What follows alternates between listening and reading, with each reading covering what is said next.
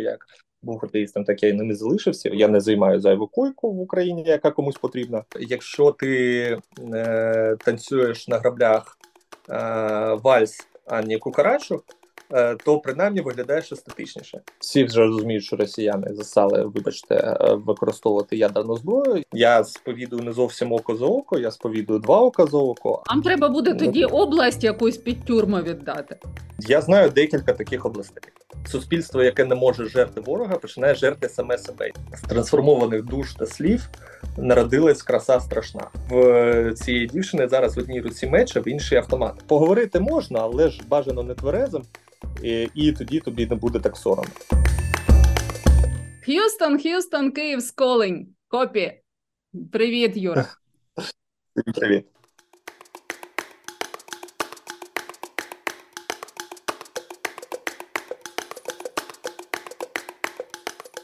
У мене останнім часом в програмі «За Олежило» було 3 Олеги підряд.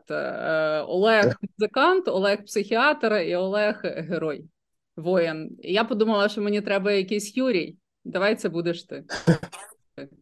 Домовилась. Будемо ламати цю традицію. Ну, насправді я давно хотіла з тобою поспілкуватися, і мені класно, що ти зараз в Штатах. Тобто я сподіваюся, що все буде добре зі здоров'ям, але класно в тому сенсі, що ми можемо з тобою поговорити про те, як Україна виглядає на відстані, всі наші проблеми, коли над тобою не висить оця от хмара наших колективних українських думок. Але я би була останнім психопатом і ні разу не емпатом, якби для початку не запитала, як ти? Як твоє здоров'я за місяць до річниці твого поранення? Краще, ніж після поранення, гірше, ніж до нього. Але все буде окей.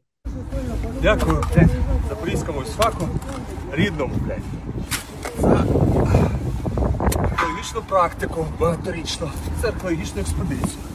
Тому що навички у копанні, з'ясувалося, що вартують дуже багато чого у момент військового стану.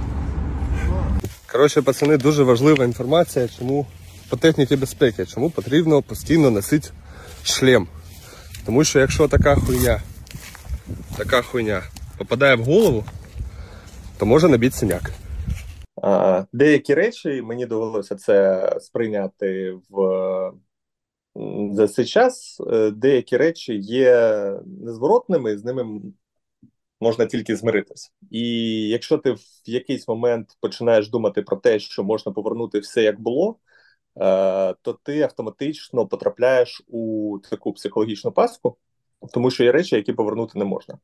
Так само я бачив, як багато людей зараз в Україні, в тому числі серед моїх друзів, потрапили в таку ж саму пастку. Вони досі вже на другий рік повномасштабки думають про те, що можна, коли закінчиться війна, що повернеться все в той стан, який воно було на 23 лютого минулого року. Тобто, як тільки закінчиться війна, все буде як було. Але воно так ніколи не буде, вже буде абсолютно по-іншому. Гірше або краще, але точно не так, як було. Це важливий урок, який я мав засвоїти, здається, я його засвоїв. Ти поїхав в Штати робити операцію, і не одну, наскільки я розумію, так? От з операціями вже все, чи будуть ще? Так. Можливо, буде ще одна невеличка, але станом на зараз це не підтверджено. Станом на зараз у мене реабілітація. Я буду нормально ходити, тобто це 100%. Більш-менш нормально, окей. Тобто буде якась така легка хромота, і, можливо, це привід вибрати красиву якусь таку палку, на яку можна спиратися, якусь стильну. А правою рукою відкривати двері, наприклад. Взяти, не знаю, чашку. Це ідеальний сценарій. Не ідеальний сценарій всі. А писати правою рукою зможеш? Я вже гарантовано лівша, тобто, вже 100%. І права рука, якщо буде, вона буде допоміжна, але, в принципі, це не є велика проблема, тому що я навчився робити лівою рукою майже все те, що робив раніше, що 35 років життя я робив правою, да? Тобто я навчився писати, набирати тексти на телефоні, да, тобто там що ще потрібно, да? Мозок насправді дуже легко переключився, за що я йому надзвичайно вдячний. Коли мозок зрозумів, що з правою рукою є там деякі проблеми, я просто ранком якийсь прокинувся і зрозумів, що буквально за ніч лівою рукою, ну, тобто основні функції перейшли на ліву руку. Це дуже цікаво, насправді. Я ніколи не думав, що так буває. І життя стало набагато простішим в ту ж секунду. Тобто мозок від чогось відмовляється і переходить на, як у космічних кораблях, да, на резервну систему. Було цікаво. За місяць до поранення ти давав інтерв'ю і курив електронну цигарку. Що з цим зараз? Да. Воно є. Так. Ну, лікарі не б'ють тебе по руках? Б'ють. Не по обох, по одній, але це все одно не допомагає. Я люблю курити. Ну, я не дуже хочу щось з цим робити, мені це подобається, мені подобається сам процес. Я розумію для себе всі можливі наслідки і приймаю таке рішення. В принципі, все інше, ну, до лампочки. Угу. Ну, я нічого проти не маю. Я ніколи не була поборником аж настільки здорового способу життя, хоча сама не курю. Чому реабілітація, чому операція в Сполучених Штатах? Що є там, чого немає тут? Ну, дивіться, ситуація дуже проста насправді. У нас дуже хороші лікарі, дуже хороші хірурги в Україні. Але, по-перше, через війну, і це підтвердить кожен, хто був у шпиталях, всі лікарні абсолютно перевантажені. І фактично, в тому випадку, що вони перевантажені всі, в тому числі дитячі відділення, дорослі, цивільні, будь-які, да, перевантажено абсолютно все. І через це є фактично якась логіка пріоритетності. Да? Тобто, якщо твоєму життю нічого не загрожує, а моєму життю вже за 3 дні вже після поранення практично нічого не загрожувало, то в пріоритеті будуть люди, яким потрібно рятувати життя. Да?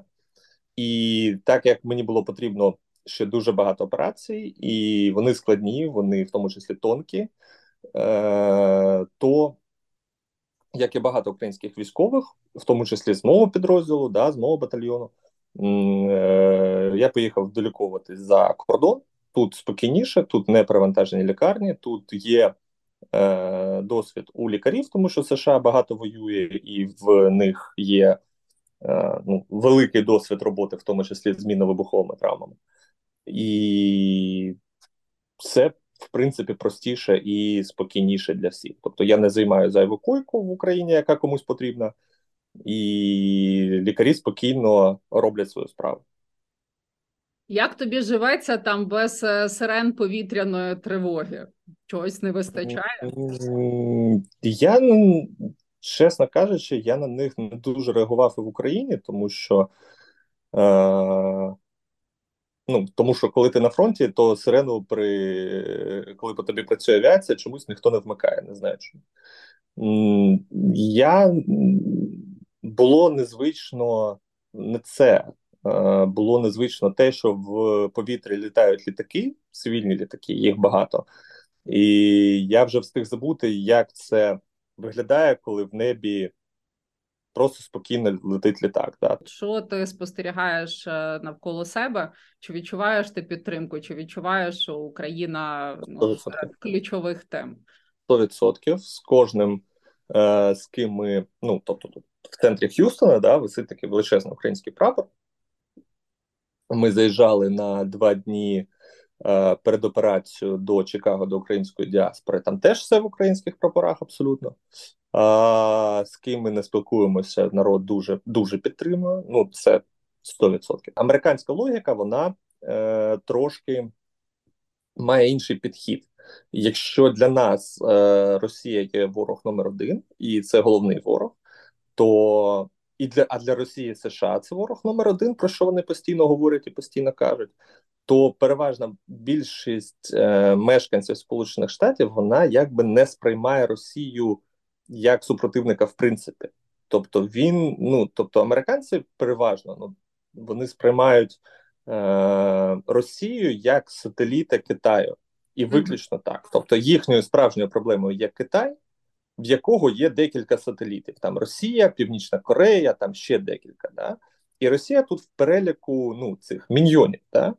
І, відповідно, в їхній психології так само воно постійно проривається, тому що Китай для них є проблемою дійсно, і вони її сприймають як проблему. А Росія для них вже за останні 1,5 року проблеми ніякої не становить, тому що от в обсяг економіки Техасу, він, наскільки я пам'ятаю, ще з 90-х почав, тільки Техас, одного штату Техас, він почав переважати все ВВП Російської Федерації, досі його переважає і продовжить явно це робити. Так це лише один штат, я ще 49. А ядерного удару від Росії вони не бояться, це не обговорюється ніяк. Вони про це інколи говорять,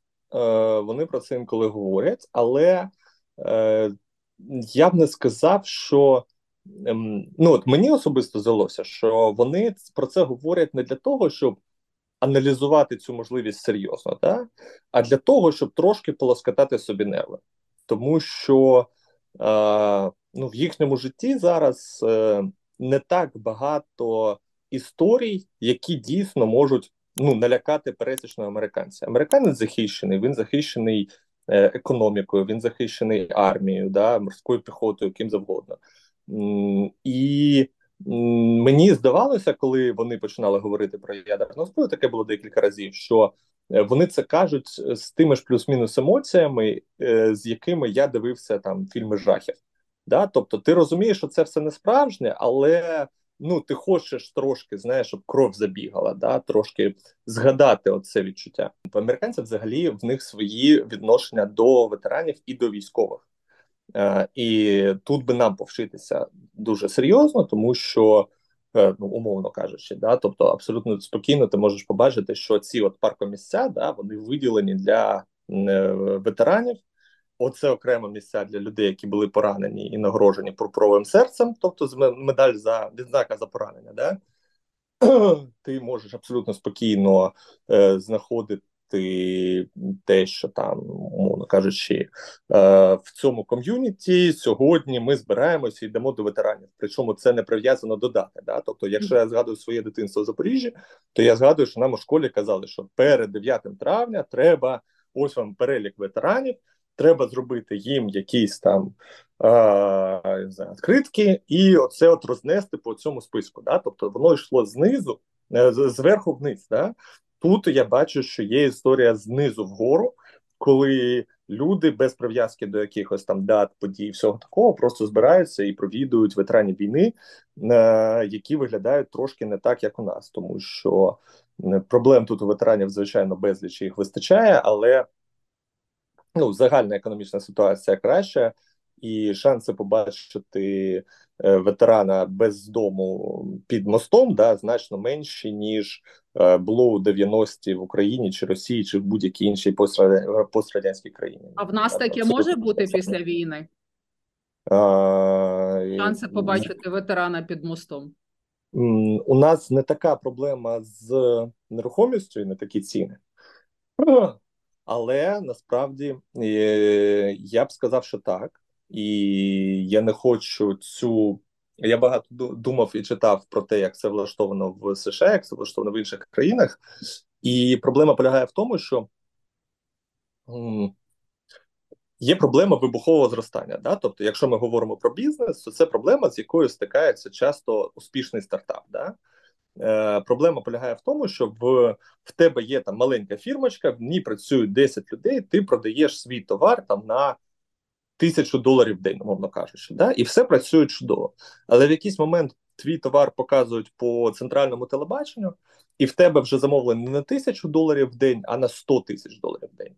І, відповідно, твоя фірмочка маленька починає не справлятися, вона починає набирати людей поспішно, там ці люди ще не в'їжджають в процес виготовлення, щось туплять, в результаті ті замовники, які тобі зробили закази, вони не задоволені, і в тебе наступає криза зростання, так, коли ти вибухнув як бульбашка, да, така величезна.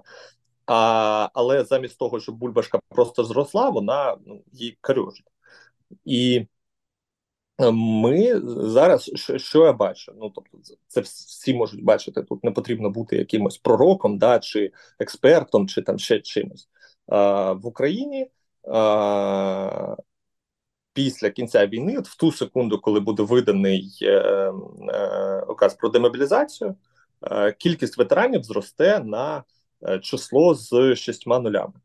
Да? Тобто, ну, тому що зараз, я думаю, що в армію призвали десь близько 1 мільйона, ці цифри, вони є в публічному просторі. І, відповідно, переважна частина з них – це учасники бойових дій. І продовжується набір, і в якийсь момент у нас буде плюс, дуже, дуже округлимо, плюс 1 мільйон ветеранів. Угу. Міністерство ветеранів каже, що не менше 10% українського суспільства. О, та система, яка зараз облаштована була до Великої війни, до повномасштабки, вона не може бути, вона не може працювати при такій кількості ветеранів. Це абсурдно.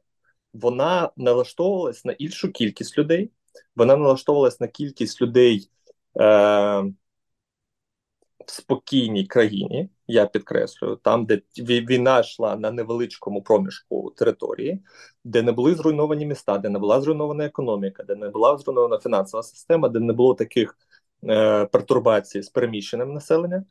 І, відповідно, в той момент, коли буде виданий наказ, коли буде демобілізовано 1 мільйон людей, цей 1 мільйон людей в ту ж секунду, відповідно, стають ветеранами, да? Може не документально, але по факту.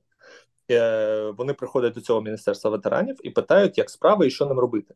І я поки що не бачу, щоб Міністерство ветеранів або будь-якого іншого державного органу була відповідь на це питання. Тобто, що ми робимо, да? Чи продовжуємо ми, умовно кажучи, роздавати ці 2 гектари, знаючи, що такої кількості землі не було навіть до повномасштабки. А тепер, якщо буде ще 1 мільйон заявок, то, ну, то це просто протирічить вже здоровому глузду. Чи продовжуємо ми пільгову систему, чи ми її монетизуємо?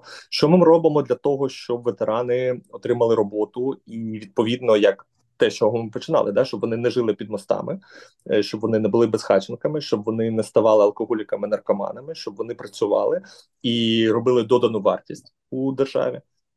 Що ми робимо для того, щоб у них була ця робота, які пільги ми їм даємо, які пільги ми їм не даємо, яку підтримку ми даємо, яку вони мають забезпечити собі самі. Це, насправді, те, що я тут перелічую, це, типу, верхівка айсбергу, да?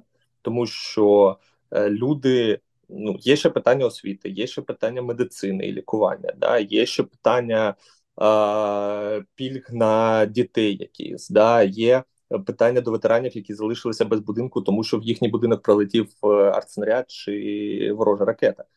І є питання по кредитуванню. Таких питань безліч. Їх, насправді, дофіга. Якби демократична сокира зараз була владою, що би ви робили? Готувалися.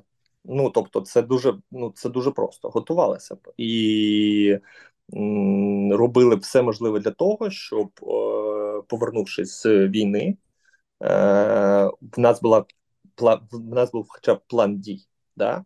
Тобто на ту секунду, коли 1 мільйон ветеранів повертається до мирного життя, ми робимо це. І, ну, тобто, я дуже поверхнево до цього вивчав ці питання, але вивчав. Ну, тому що в мене, ну, насправді не так багато часу, не настільки багато ресурсів, як у держави, да? Але менше з тим, ну, якісь ідеї, ну, в принципі, є. Проблема в тому, що якщо не буде логіки реалізації цієї історії, то станеться найстрашніше, принаймні для мене, що слово «ветеран», яке, або боєць, да, Збройних сил, яке зараз є абсолютним синонімом героїзму і честі, і відданості своїй країні, воно може трансформуватися і отримати негативне значення. Тому що якщо з, умовно, 1 мільйона ветеранів, якщо ми їх кинемо на призволяще, і частина з них піде в кримінал, я не знаю, там, красти, да, щось робити, щоб прогодувати себе і свої сім'ї, то, відповідно, це розповсюдиться на всіх, тому що ми проходили вже цю історію. Згадайте еволюцію слова «атошник». В 14-му році атошник – це герой, 16-й, 17-й, після численних заголовків у ЗМІ про те, що атошник збив дитину, або там когось, там, я не знаю, щось вкрав, щось, я не знаю, щось зробив, відношення суспільства стало абсолютно іншим.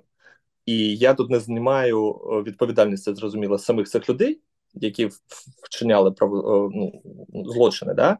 Але з іншого боку, я не міг не помітити, що якщо хтось інший, хто в АТО не був, збивав дитину на перехресті, то про нього не писали, що підприємець збив дитину, або лікар збив дитину, або продавець у кіоску збив дитину. Писали, що чоловік збив дитину на перехресті. Але якщо цей чоловік колись багато років тому відслужив в АТО, то слово «атошник» в прив'язці до негативу опинялося в заголовку миттєво, тому що це давало більше перегляди. Так цікавіше читати, да? І я боюся, що так буде і надалі, тому що я не бачу, щоб наше суспільство, на жаль, проробляло цю проблему всередині себе, да? Між хайпом та логікою, поки що логіку я не дуже бачу. А як би суспільство мало це проробляти? Це дискусія. Перше і найголовніше, що ми можемо собі дозволити зараз, це ми можемо дозволити внутрішню дискусію. Вони вже йдуть. Ми їх всі бачимо. Да? Тобто от остання дискусія, яка мені дійсно сподобалась, це історія про те, як українські бренди почали використовувати якісь такі болючі для українського суспільства назви в продукції. Да, ви там пригадуєте, да, там ця історія про продаж редіски Азовсталь, да, або там Буча-Камбуча, або щось інше. І суспільство почало про це дискусію саме, його ніхто не примушував. Воно почало говорити про це, воно почало засуджувати це. Люди абсолютно без якихось там, знаєте, там центральних там дій, да, без хитрих планів почали просто завалювати листами ці фірми, які робили це. І тренд пішов вниз. Тобто підхід суспільства і підхід бізнесу змінився. Бізнес почав відсторонюватись від цього і почав нарешті виставляти собі в голові якісь моральні рамки на цю тему. Раніше такого не було, тому що хай був важливий, а прибутки були важливі, а думати було не так важливо. Але коли в тебе є на одній чаші вагів є прибуток, а на іншій є величезний скандал і іміджеві втрати, тут же починаєш трошки думати. І люди почали думати і замислюватись. Це була така досить яскрава, це була публічна дискусія. Те, що я називаю дискусією, це насправді був срач. Простий український нормальний срач, але цей срач був конструктивним в тому плані, що він дав якийсь результат. І кількість моральних питань, які у нас ще попереду, або вже є, ця кількість питань величезна. Воно вже періодично вспливає, але ми не можемо цього сформулювати. Умовно кажучи, якщо людина до 24 лютого 2022 року їздила в Росію, підтримувала росіян, да, і писала, що ця людина, що я вне політики, да, 24 лютого вона повністю змінилася і повністю визнала свої помилки, сказала, що вона була неправа. Ми її прощаємо чи ми її не прощаємо?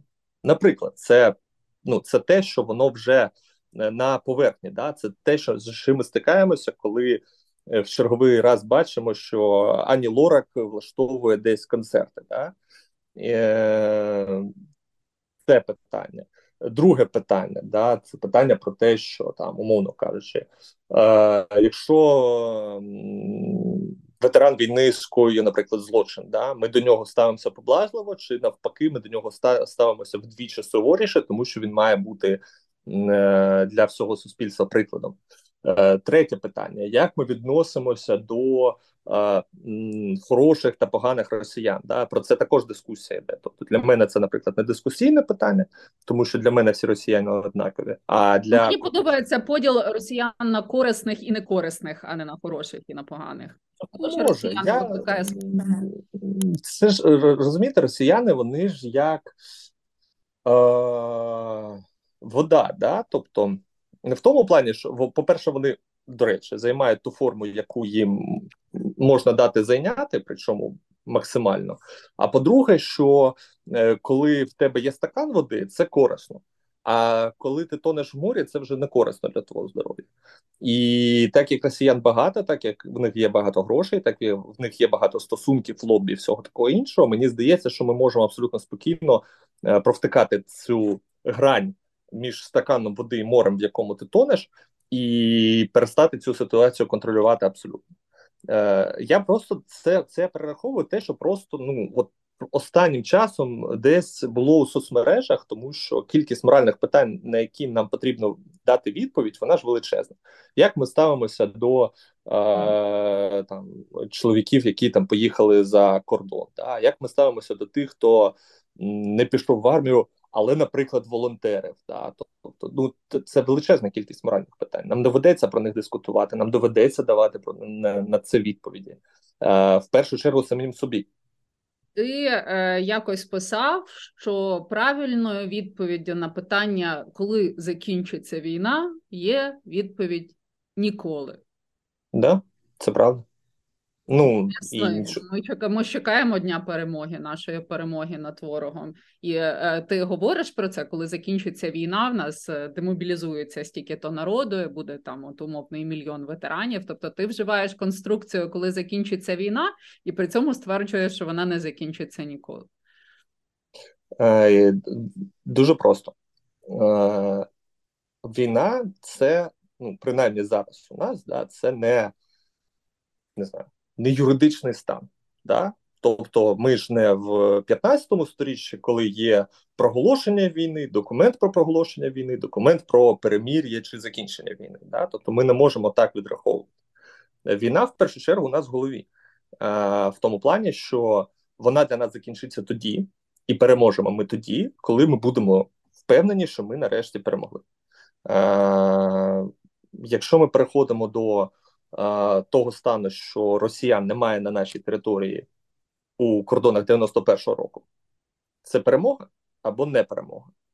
А якщо ракети продовжують летіти, це ще війна триває, чи це вже такий бонус до перемир'я? А якщо не покарані військові злочинці, це остаточна перемога чи не остаточна перемога? А Путін продовжує правити в Росії просто за нашими кордонами, да?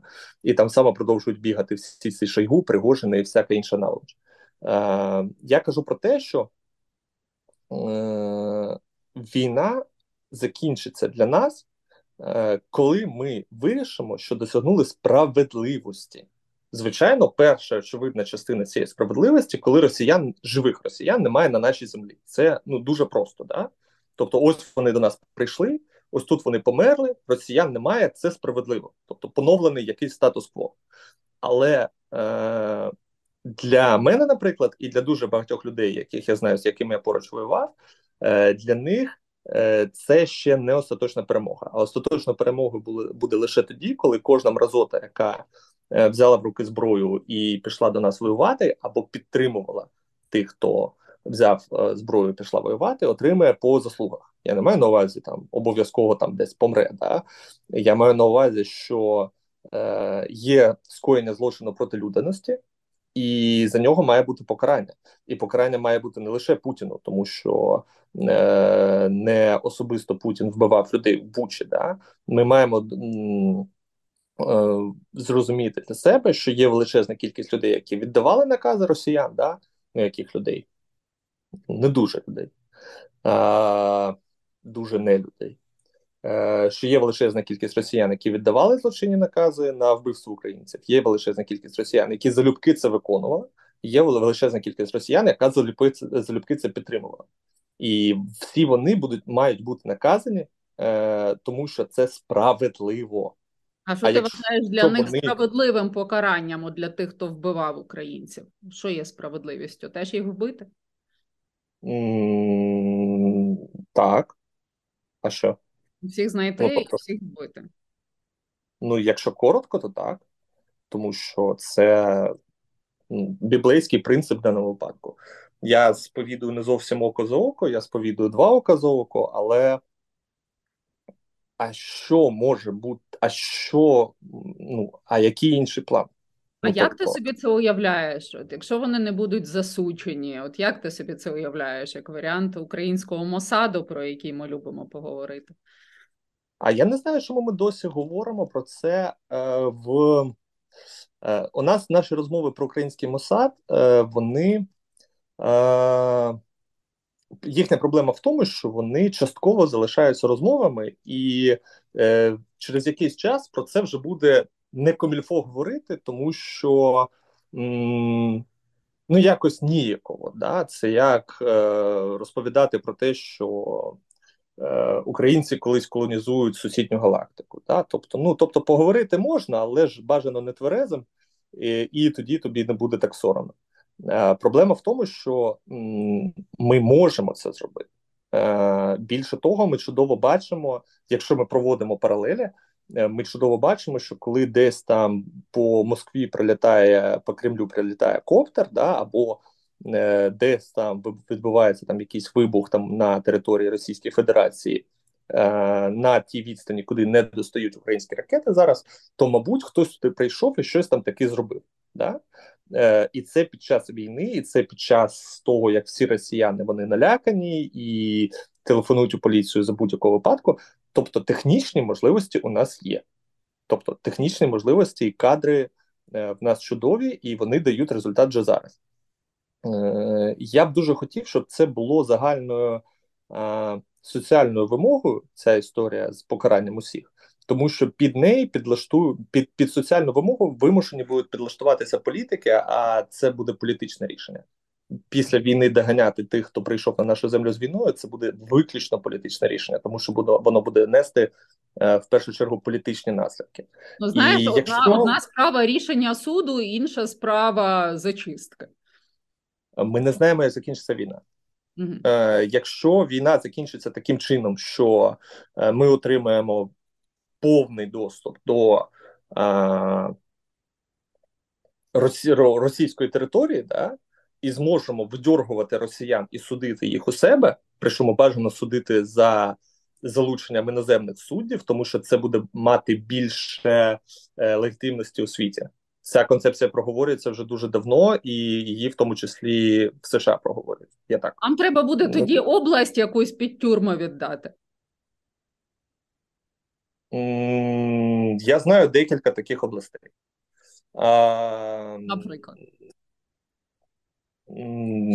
Наприклад, якщо ми побудуємо декілька тюрем для росіян, наприклад, на Донбасі, я думаю, що це буде навіть естетично справедливо. Наприклад, під Бахмутом. Чому б ні? Це як мінімум нові робочі місця для місцевих, які захочуть туди повернутися. Байдуже.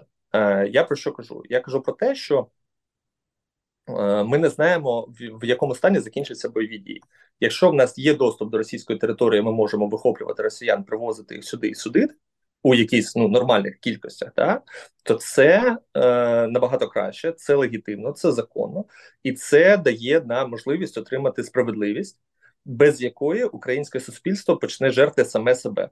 Це є факт. Якщо ти відчуваєш, що справедливо, що ти вклав величезну пожертву, величезну енергію в війну, але ти не відчуваєш, що вона закінчилась справедливо до тебе, то ти починаєш жерти сам себе, тому що тобі більше немає кого. Але війна може закінчитись іншим чином. Війна може закінчитись так, що в нас не буде доступу до російської території, відкритого, да? І що тоді робити? Просто сидіти на березі і чекати, поки всі вони помруть від старості в своїх будинках. Чекати наступного нападу, фактично. І чекати наступного нападу. Це неправильно. Ну, тобто, це неправильно. Це стратегічно невигідно. Це невигідно з психологічної точки зору, тому що суспільство не отримало сатисфакцію. І суспільство, яке не може жерти ворога, починає жерти саме себе і шукати ворогів всередині самих себе. Якщо ми не зможемо покарати їх, ми почнемо карати самих себе. І це дуже погана історія. дуже погана. Ми не можемо, це вже, я вже це бачу періодично в колонках якихось істориків чи психологів іноземних, да, які кажуть про те, що були випадки, коли нація вигравала війну, але всередині себе вона отримувала величезну психологічну травму, нібито як вона програла. Тому що кількість проблем, які були накопичені під час війни, перемога не компенсувала, тому що вона була для них не остаточною. І вони переважно зачіпають досвід югославських війн, да, в 90-х, на початку 2000-х. Але це ж нас теж буде стосуватися. Тобто має бути оцей катарсис, через який ми вийдемо іншими людьми. А він може не відбутись. І це проблема. Ми всі живемо постійно в очікуваннях чогось, да? Отримання літаків, наступу, контрнаступу, отриманню я не знаю чого. Да? І забуваємо про те, що це не кінець війни. Це лише ще один крок до її завершення і закінчення. А війна, скоріш за все, як і дуже багато як і дуже багато війн в історії, завершиться в найбільш неочікуваний для нас момент, найбільш неочікуваним для нас способом, який ми зараз навіть спрогнозувати не можемо, тому що вірогідність цього там на межі статистичної похибки. І відповідно... Ти зараз говориш як чорний лебідь. Бачиш, ти в чорному, я в білому, я білий лебідь, ти чорний лебідь. Я сподіваюся, що чорні лебіді не настільки балакучі, як я. Але прилітають, хай прилітають на віконечко Кремля, як віршик розповідала мені Ірина Карта. Там чорний лебідь, прилітай, чорний лебідь до віконечка Кремля, хай тебе там не розведеть смерті чорний янгуля. Обернись на мій хороший, у імперії фінал, забери останні гроші і ракетний арсенал. Проблема в тому, що будь-яка дія,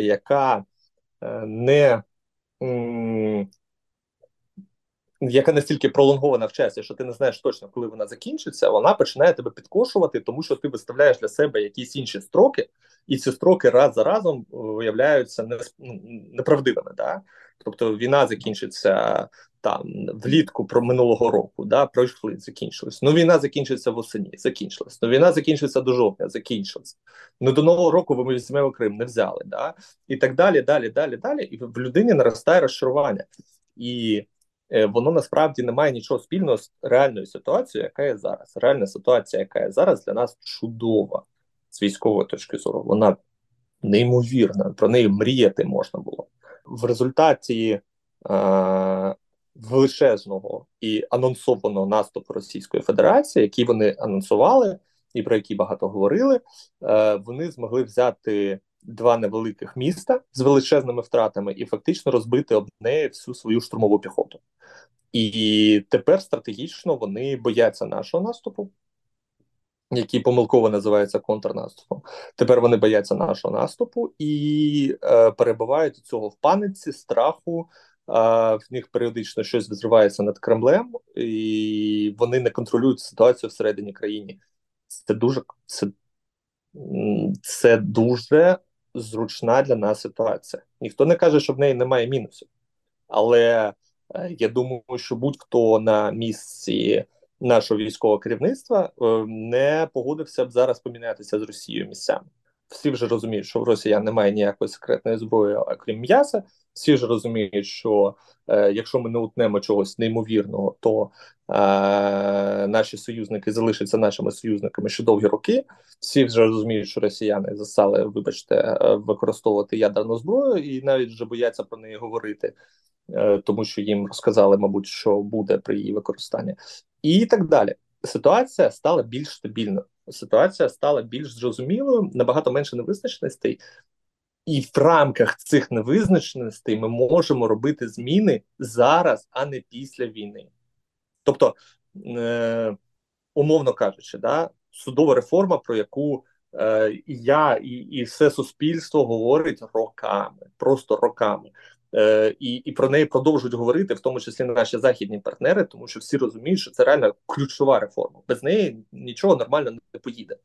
Тобто у нас зараз, і я бачу це по багатьох людях, і читаю це в інтерв'ю від якихось чиновників, зараз у нас якийсь клин в голові про те, що ми всі реформи почнемо робити після нашої перемоги. От перемога отут от настала, да? І на завтрашній ранок ми прокидаємось і починаємо робити реформи. Це мені максимально нагадує, як алкоголіки кажуть, що завтрашнього дня пити не буду, або як люди починають купувати абонементи в спортзал з 1 січня наступного року. Да? Тобто от я зранку після Нового року от прокинуся і одразу піду в спортзал, і моє життя зміниться на краще. Кой чорт тобі це робити, якщо ти можеш це робити зараз? Дуже багато людей, вони вважають, що політики, будь-які, у владі, в опозиції, неважливо, да? Що політик – це такий криголам, який просуває свої ідеї і передає ці ідеї самому суспільству.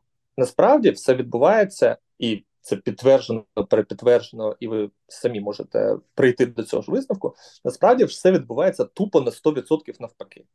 Суспільство задає тренди, задає питання, задає позиції, а політики фактично виступають лише як громадводи в даному питанні. Да? Тобто вони просто фокусують увагу суспільства і переводять її з задумів у лозунги, а якщо сильно пощастить, то ще й в реалізацію. Тобто не буде такого ніколи, що 100% суспільства проти чогось, а політик за, або навпаки. Так не буде. Політики прив'язані до рейтингу, як, вибачте, корабель до якоря. І якщо в суспільства буде запит на, умовно, судову реформу, якщо ми будемо говорити про це, якщо ми будемо вимагати цього, то у політиків тупо не буде виходу, окрім як щось говорити, реагувати і робити в цьому напрямку. Просто не буде. От якщо говорити про політичну ситуацію в Україні, от є щось, що тебе бісить? Ти читаєш стрічку новини, відчуваєш, що тебе бісить воно? Насправді мене бісить скоріш за все той факт, що в Україні зараз є політика в тому розумінні, в якому воно сприймалося в 13-му році, наприклад. Тобто, в українській політиці є два значення слова «економіка». Перше, ми всі його знаємо, це класичне визначення економіки як науки, да? Друге розуміння слова економіка – це слово економіка в плані корупції. Тобто громадянин, чиновник А приходить до чиновника Б і каже, давай зробимо таку тему, там є економіка. Тобто мається на увазі, що на цьому можна зробити гроші, незаконно. І звичайно, що мене бісить, що я бачу, що частина цих схем і історій, вона повертається до життя. І люди беруть бабки, люди беруть хабарі, да? Люди голосують періодично за якусь фігню. Звичайно, що це біс. Проблема в тому, що зараз я як військовослужбовець, я чинний військовослужбовець, обмежений в своїх діях і в своїх заявах. І друга проблема в тому, що політика в Україні зараз також обмежена ще й більше за мене. Тобто раніше, да, тобі не подобається якась історія, да, тобто, там, умовно кажучи, там, от цьому судді, там, Князеву, да, йому там дають вийти на волю під 100 мільйонів застави, а я от проти цього, да? Я хочу змінити закон, щоб от конкретно суддя з прізвищем Князів не міг вийти під заставу ніколи. Які в мене є інструменти для досягнення цієї внутрішньої мети? Величезна кількість.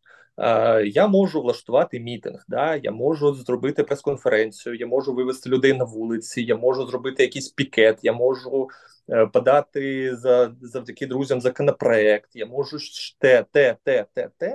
і 90% цього інструментарію в рамках війни не працює.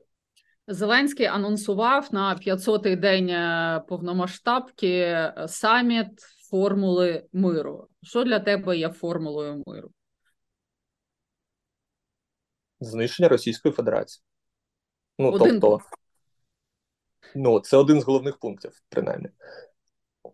Тобто ситуація яка? Якщо ми говоримо про мир не на 2 хвилини, і не на 10 хвилин, і навіть не на 4 години, а про мир хоча б для одного покоління, да? Щоб хоча б наші діти, да? От у мене там 8 років сину, щоб він хоча б вивітрив з пам'яті цю війну, да? І щоб вона в нього залишилась так, на підсвідомості, але не стала частиною його постійного життя, да? То ми маємо забезпечити мир принаймні на покоління, краще на декілька. І цього неможливо досягнути без знищення Російської Федерації, тому що наша перемога – це їхня поразка. Їхня поразка веде до реваншистських настроїв всередині їхнього суспільства. І 100 разів так було. Нічого нового в цьому немає. Так буде 200%. І, відповідно, вони захочуть взяти реванш. І єдине, що їм може завадити, це фізична неспроможність цей реванш зробити. Для цього їм потрібно коперсатися в своєму внутрішньому багні і вирішувати, як там, умовно, Московська Народна Республіка сьогодні ставиться до Петербурзької Народної Республіки. У всіх інших ситуаціях, якщо Росія є об'єднаною, і війна пройшла вже якийсь час тому, Росія поновлює свій політичний вплив у світі, Росія поновлює свою економіку і фінанси і знову приходить до нас з війною. І, відповідно, жодна формула миру не працює більше, ніж 5-10 років, які єдина Росія буде оговтуватись після наслідків цієї війни. Якщо ми ставимо задачу отримати мир якомога скоріше, то ми можемо отримати мир якомога скоріше, просто він нам не сподобається. Ми можемо, умовно, можна завтра набирати Путіна, сьогодні можна набирати, да? І казати йому: Путін, давай поговоримо про мир. Та він залюбки. Просто нам доведеться багато чого віддати, і ми багато чим заплатимо за це. Але мир буде. Але чи це той мир, який ми хочемо? Ні, не той. Я коли готуюся до інтерв'ю, і коли людина щедро ділиться своїми думками в соцмережах, я відскролюю до 24.02.22, а потім починаю йти вверх. І знаєш, як якась машина часу, ти попадаєш, це злополучне 24 лютого, а потім, от як якась факінг Кассандра, читаєш все це березень, квітень, травень, а в голові крутиться: 27 червня його поранять, 27 червня його поранять. Я нещодавно готував збірку, книжку, да? Тобто це збірка найкращих текстів з 14 року. І мені довелося перелистати свій власний Фейсбук до 14 року. І... мене просто почало трошки клинити, коли я читаю пост, який датований березнем 2014 року, про те, що Росія піде в повномасштабку, що вона буде атакувати з Криму, що вона буде атакувати на Київ. І я на все це дивлюся, а я реально забув, що я це писав. Коли я читала твої дописи останнього часу і дійшла до цього 27 червня, то в мене виникло питання: чи ти пам'ятаєш все в найдрібніших деталях? От знаю з свого досвіду і з психології, що коли щось таке трапляється, то воно як якась літографія всередині карбується. Що ти не можеш цей день забути, він з тобою назавжди, от власне в найдрібніших деталях. Я пам'ятаю абсолютно все от і до. Абсолютно все. І, окрім, звичайно, тих випадків, коли мене відрубали, да, і я пам'ятати не міг, але я пам'ятаю все. День, ключові твої спогади про 27 червня минулого року.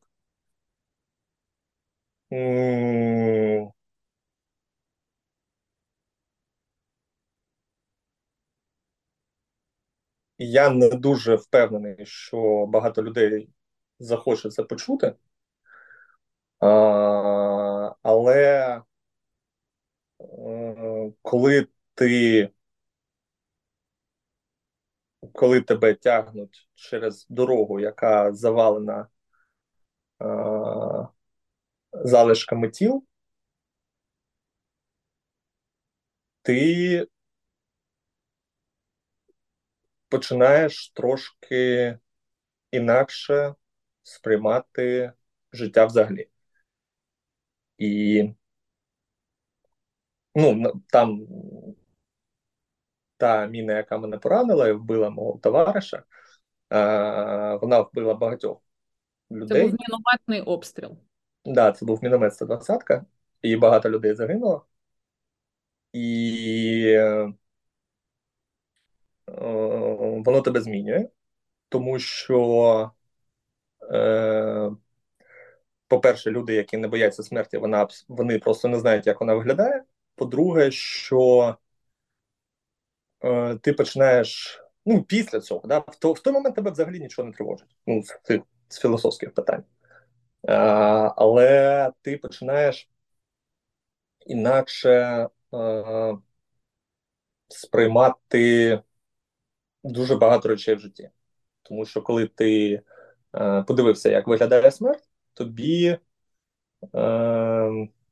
дуже багато речей стають дуже другорядними. Дуже другорядними. Вони починають бути для тебе абсолютно непринциповими. Мабуть, це найголовніше.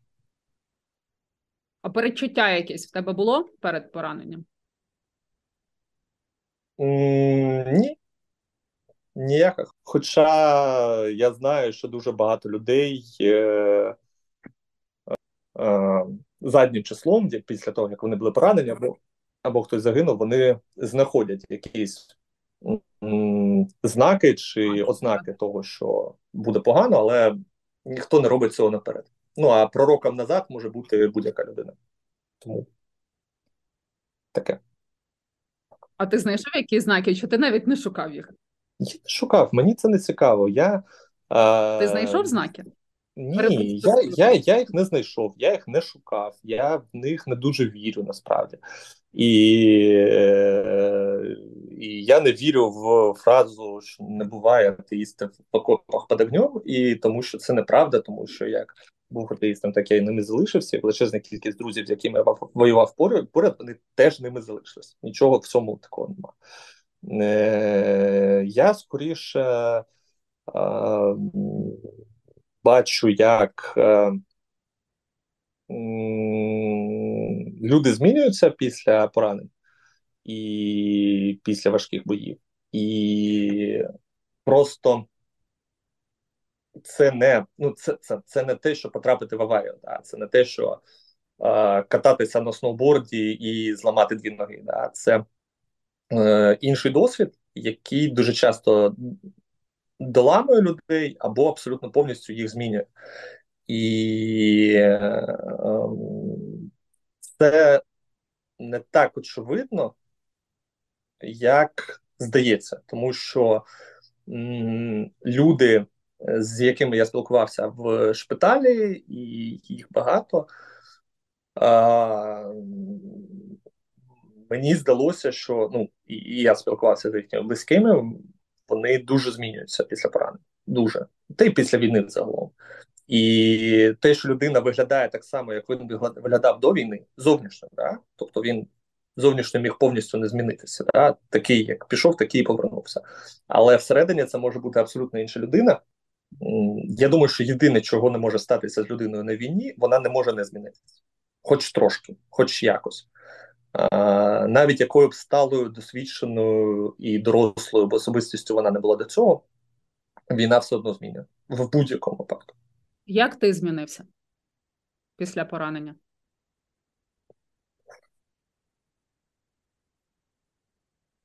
Це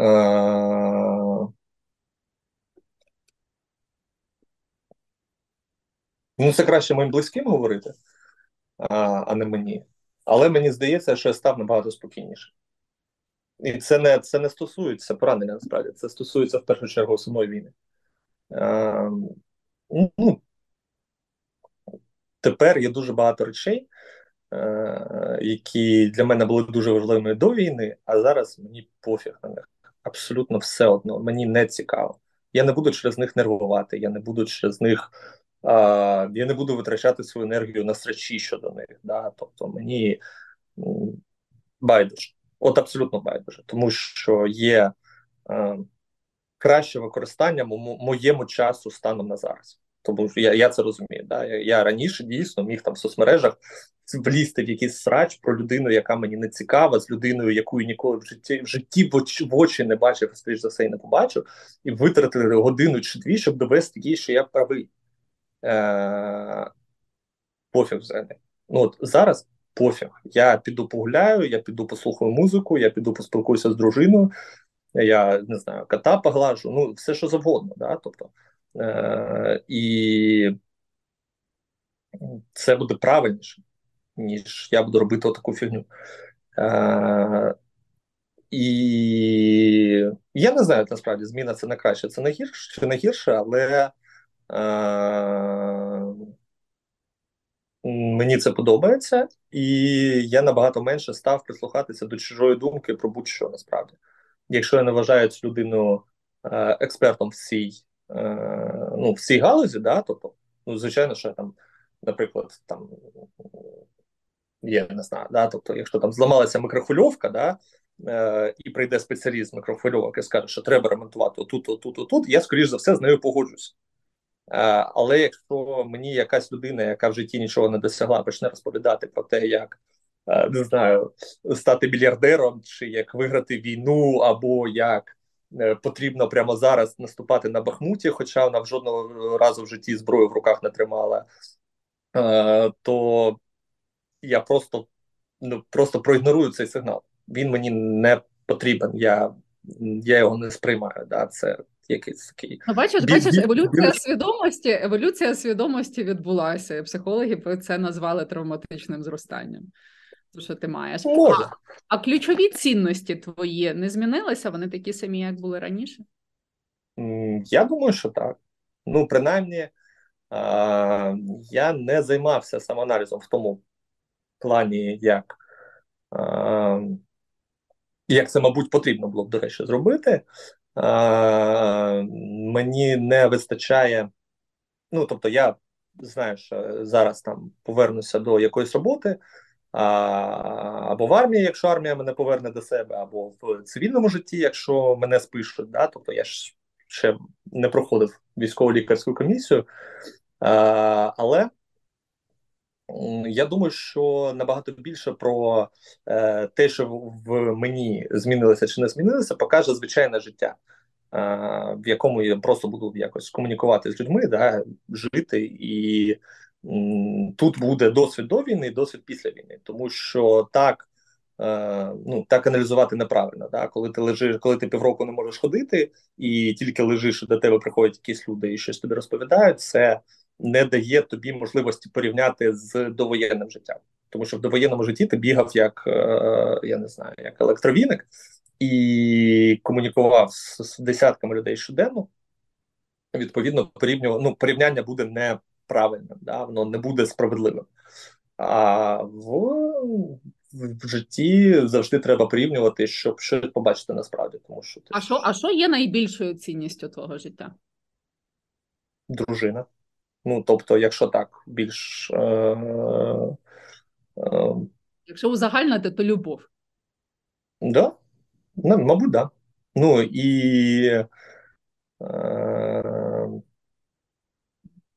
І насправді дуже, ну, любов, тут ми говоримо, якщо ми говоримо про родину, то все ж таки ми говоримо не про любов, ми говоримо про кохання до близької людини, да? Але поняття любові, воно також трошки змінилося, тому що я, здається, тільки на, наприклад, на війні зрозумів, наскільки красива Україна, да? Тобто ми воювали в тих місцях, в яких я часто навіть не був. Фізично до цього, да? Тобто, і там та ж сама північ Харківської області, де ми воювали, вона неймовірно красива, просто неймовірно. Тобто ти на це дивишся і не можеш усвідомити, як ти раніше жив в цій країні, ніколи не був в цих місцях, не бачив, наскільки вона красивенна.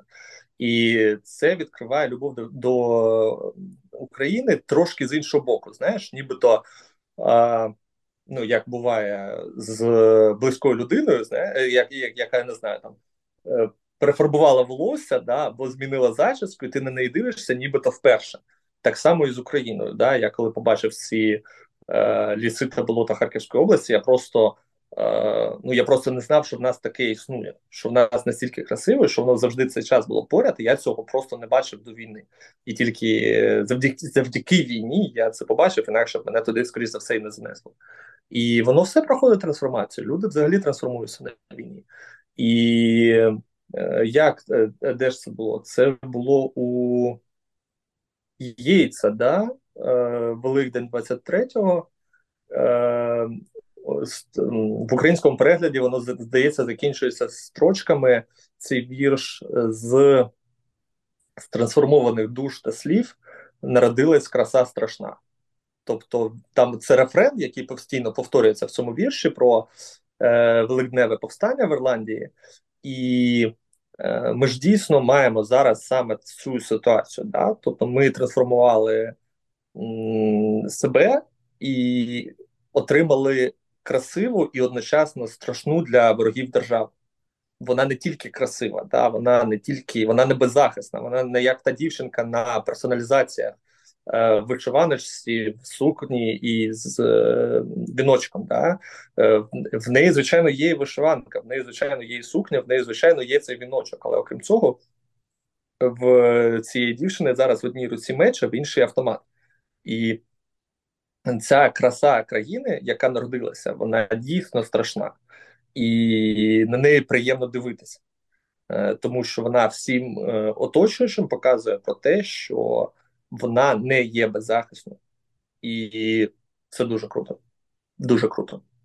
Ти вже в слово «страшна», і я згадала, як ти описував свій найстрашніший випадок, коли ти, втікаючи від артобстрілу, заскочив в підвал, наступив на собаку, і він страшенно... Як зараз виглядає твій найбільший страх от після всього, що ти пережив? Що було найстрашніше? Ну, не так він виглядає. Собаку я ще раз переживу, я думаю.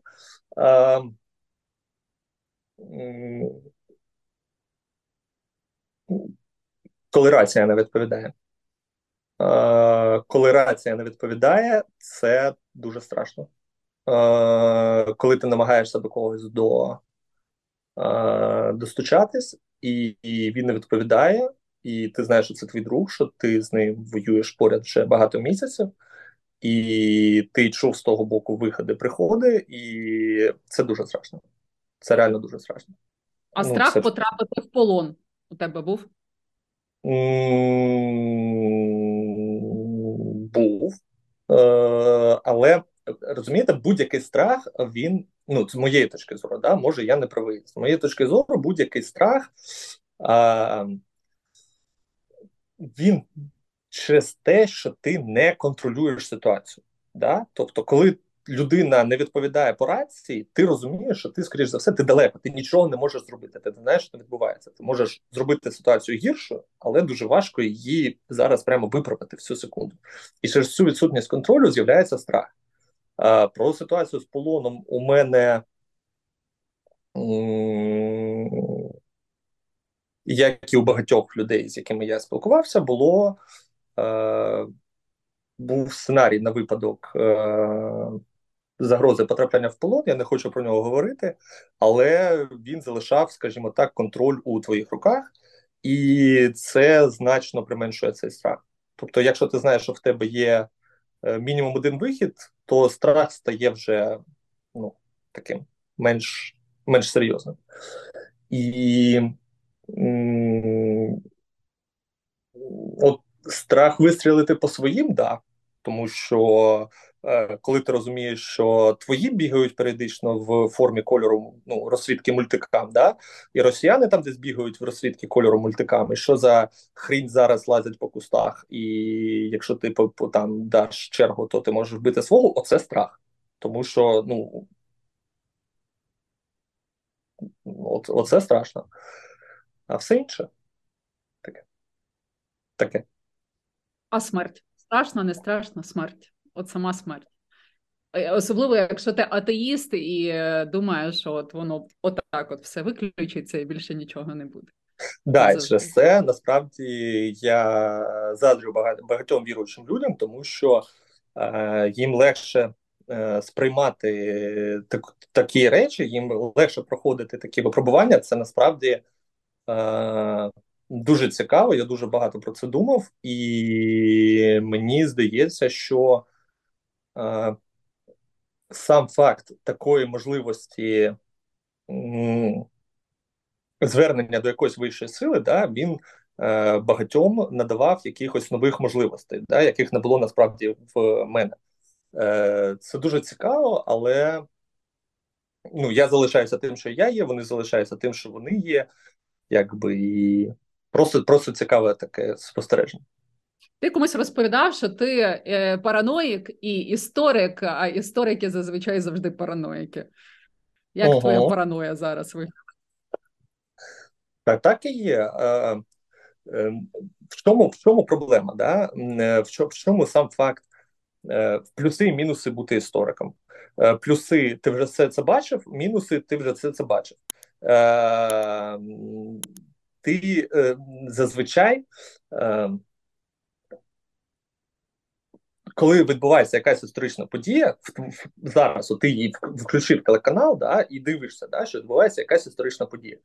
Ти можеш проводити паралелі і підтягувати паралелі з попередніх воєн, да, з попередніх якихось подій, і зазвичай це не дуже приємні тобі паралелі.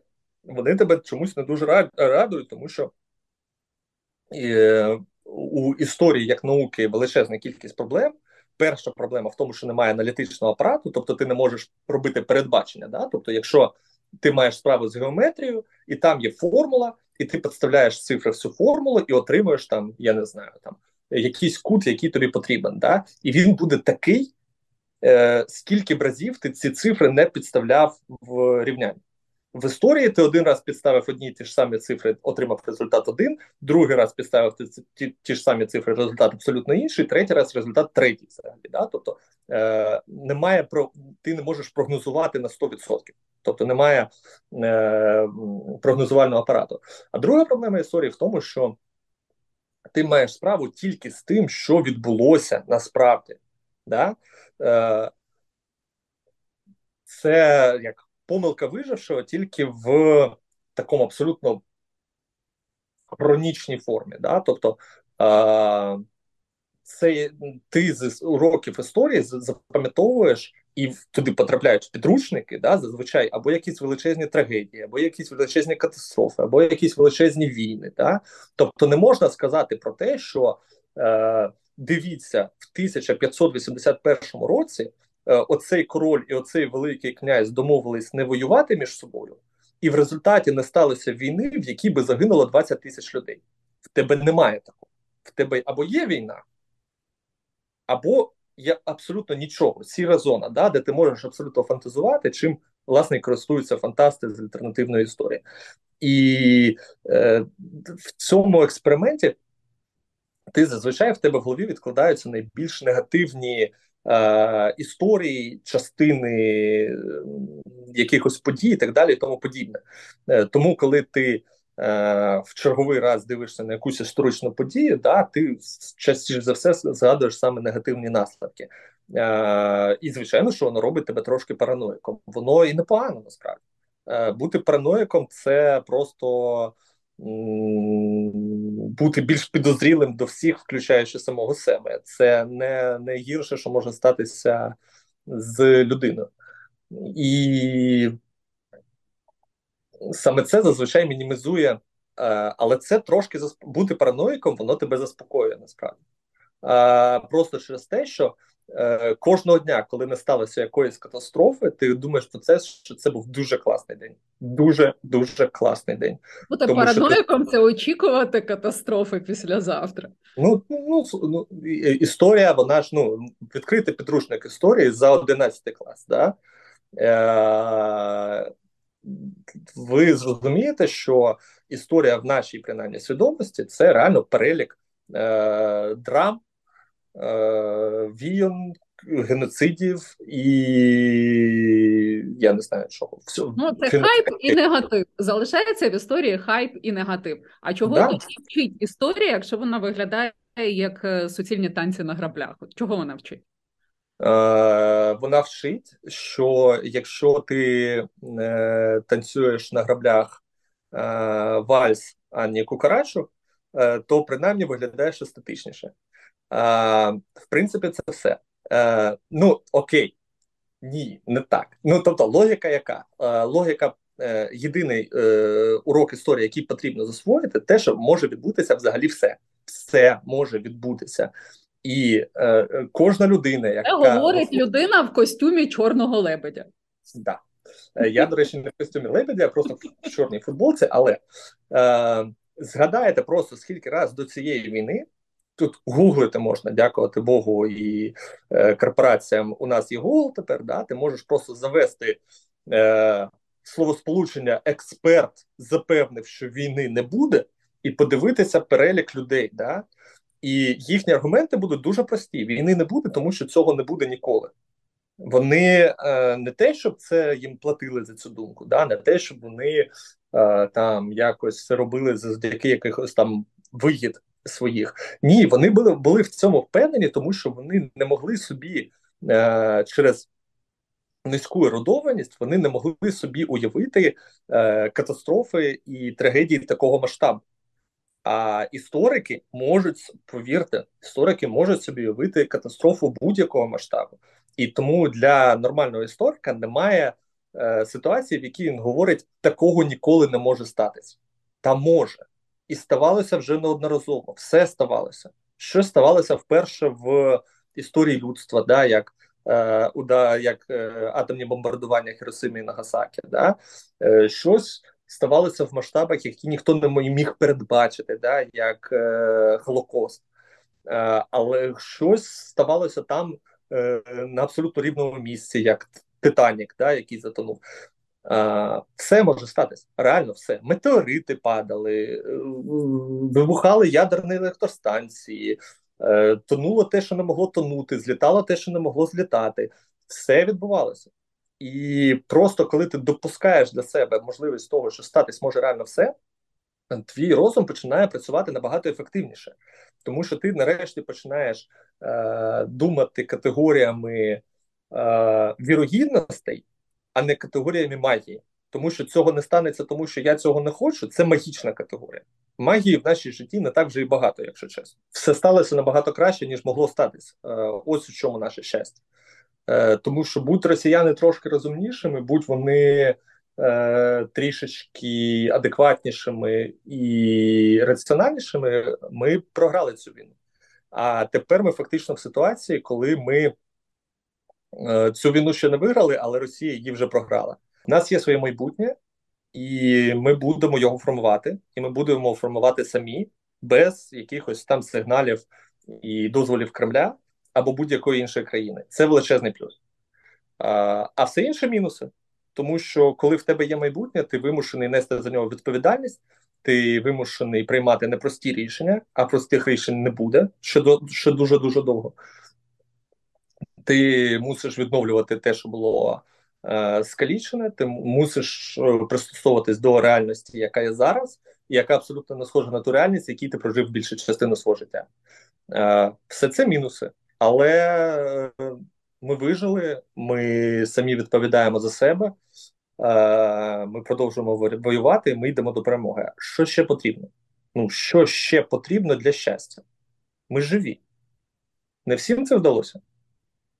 В одному з своїх крайніх дописів ти поділився тим, що дуже скучив за Україною, дуже скучив за своїм сином і особливо скучив за ворогами.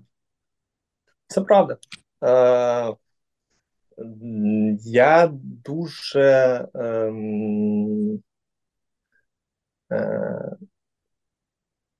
Я в Америці, тут чудова погода, тут чудові люди, тут все чудове, але я позбавлений можливості насправді шкодити ворогам. І це мене просто вибішує, тому що робота військова і робота в армії, да, це робота, в якій ти вбиваєш ворогів. І або раниш їх, да, або ще якимось чином приносиш їм зиск і робиш їм проблеми. І навіть там, коли я був там у шпиталі, да, я там якось допомагав, да, там давав якісь поради, допомагав з якимись історіями, да, тим, хто приходив і питав про цю пораду. А якщо не питав, то я приходив і давав поради, тому що що мені ще робити, якщо я все одно лежу.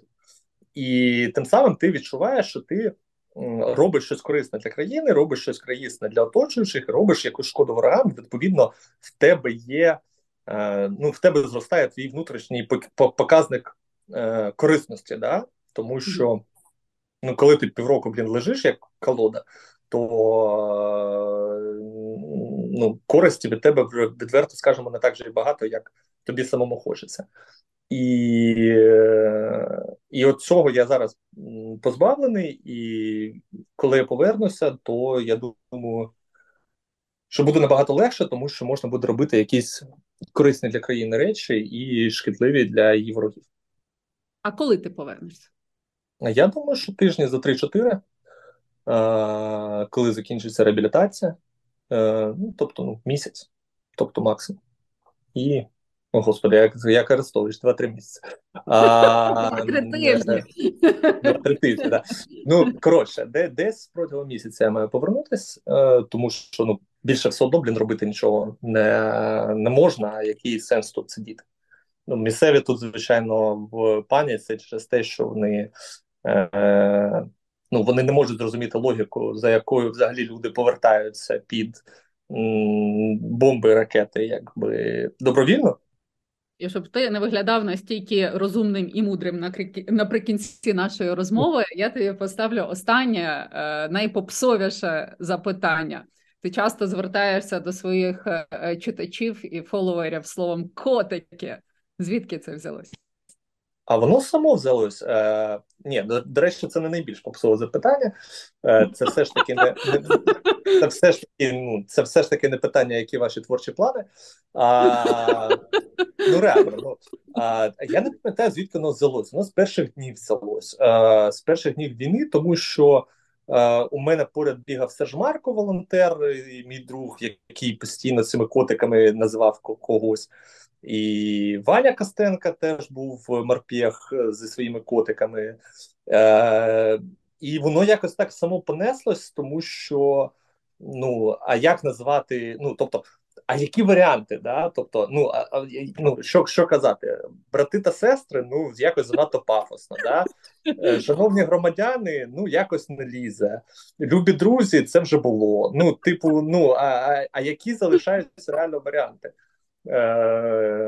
А котики – це гендерно-нейтрально і одночасно всім приємно, да? Котики плюс-мінус всі люблять. Всі ж люблять котиків, це ж котики. Як можна не любити котиків? Як власниця німецького боксера, я просто киваю мовчки головою. Я тобі дуже дякую за спілкування. Бажаю тобі відновлення, от такого дивовижного відновлення. Я думаю, що в диво ти ж віриш? Так, я ж атеїст. Атеїсти тільки в дива і вірять.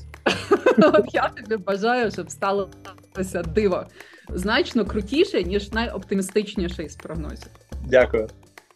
Слава Україні. Дякую. Героям слава. Чао. Чао.